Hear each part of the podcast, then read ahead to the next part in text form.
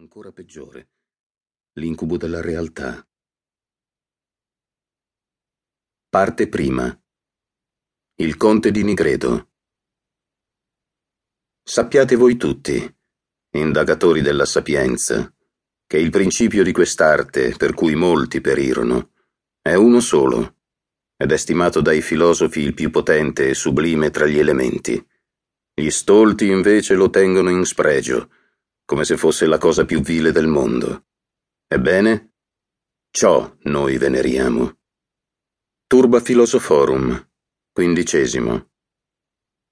Nel ricercare la bella filosofia l'abbiamo trovata composta di quattro parti, e così abbiamo scoperto la natura di ciascuna di esse. La prima parte è caratterizzata dal nero, la seconda dal bianco, la terza dal giallo e la quarta dal porpora. Libro di Comario e Cleopatra. Quinto. 1. Soldati in marcia, lungo le sponde del Guadalquivir. Ignazio da Toledo li osservava da un'altura, tra i chiaroscuri del tramonto, cercando di scorgere i colori delle loro insegne. Scese dal carro e abbassò il cappuccio, che l'aveva protetto dal sole durante le ore più calde scoprendo occhi scaltri e una barba da filosofo, e prese a passeggiare per il declivio, senza perdere di vista le manovre dell'armata. L'unica destinazione possibile era una cittadella fortificata a poca distanza da Cordova. Là avrebbe trovato quel che cercava, ne era certo. Ma una simile intuizione lo inquietò, sebbene egli non cedesse facilmente alla suggestione. Era al contrario un uomo razionale abituato a credere in ciò che poteva comprendere e a diffidare del resto. Strana attitudine per un mercante di reliquie. Una voce lo distolse da quei pensieri.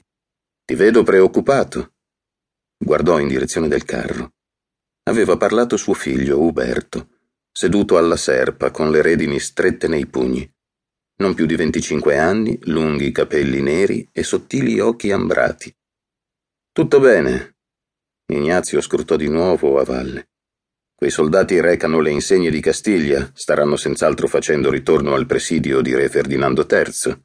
Dobbiamo seguirli. Voglio conferire con Sua Maestà prima che faccia notte. Stento a crederci. Non avrei mai immaginato di dover incontrare il sovrano. Abituati all'idea. Da due generazioni la nostra famiglia serve la casata reale di Castiglia. Ignazio abbozzò un sorriso amaro e non poté fare a meno di pensare a suo padre, che era stato notarius di re Alfonso IX. Veniva sfiorato di rado dal suo ricordo, e quando accadeva, rivolgeva subito la mente altrove, per allontanare l'immagine di quell'uomo pallido e nervoso che aveva trascorso l'età adulta e la vecchiaia nel buio di una torre, a scribacchiare su pile di scartoffie. Ti accorgerai ben presto come tale privilegio comporti più oneri che onori, disse sospirando. Uberto si stiracchiò. Ho udito molte voci su Ferdinando III, dicono sia un fanatico religioso, motivo per cui viene chiamato il Santo. E in nome della crociata contro i Mori espande i suoi feudi verso mezzogiorno, portando guerra all'emiro di Cordoba. Ignazio tacque, attratto all'improvviso da un rumore di zoccoli al galoppo. Si voltò a oriente e vide un cavaliere che si stava avvicinando a sprombattuto. Willalme è tornato e accennò un saluto nella sua direzione. Il cavaliere li raggiunse, si arrestò davanti al carro e scese con un balzo da sella. Ho perlustrato la strada principale e buona parte delle biforcazioni secondarie, esordì, pulendosi il viso e i lunghi capelli biondi dalla polvere. Dopo anni passati a vivere in Castiglia, il suo accento francese era quasi del tutto svanito.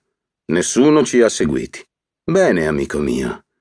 Ignazio gli pose la mano sulla spalla. Assicura il cavallo al carro e sali. Ci rimettiamo in marcia. Il francese obbedì. Hai scoperto dove si trova l'accampamento del re? Credo di sì, rispose l'uomo accomodandosi vicino a Uberto. Ci basterà seguire quella truppa. Indicò la fila di armati diretta verso il piccolo abitato. Dobbiamo raggiungerlo al più presto, quando farà buio queste terre traboccheranno di predoni.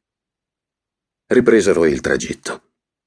Il carro scivolò lungo il declivio, traballando a ogni buca della carrareccia, e si inoltrò in una vegetazione sempre più fitta,